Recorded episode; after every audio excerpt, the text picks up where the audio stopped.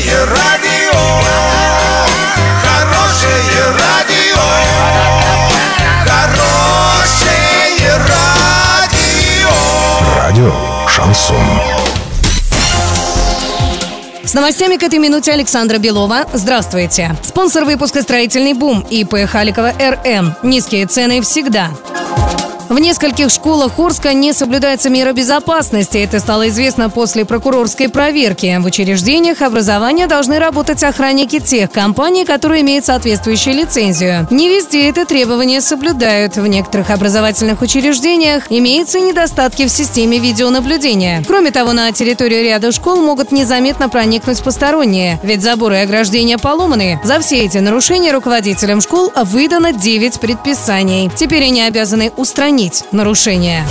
В Гае перед судом предстанет владелец гостинично-банного комплекса, где в прошлом году угорели трое мужчин. Прокурор уже утвердил обвинительное заключение. Мужчина обвиняет сразу по двум статьям. Оказание услуг, не отвечающих требованиям безопасности жизни и здоровья потребителей, повлекшая по неосторожности смерть двух и более лиц, ну а также дача взятки в особо крупном размере.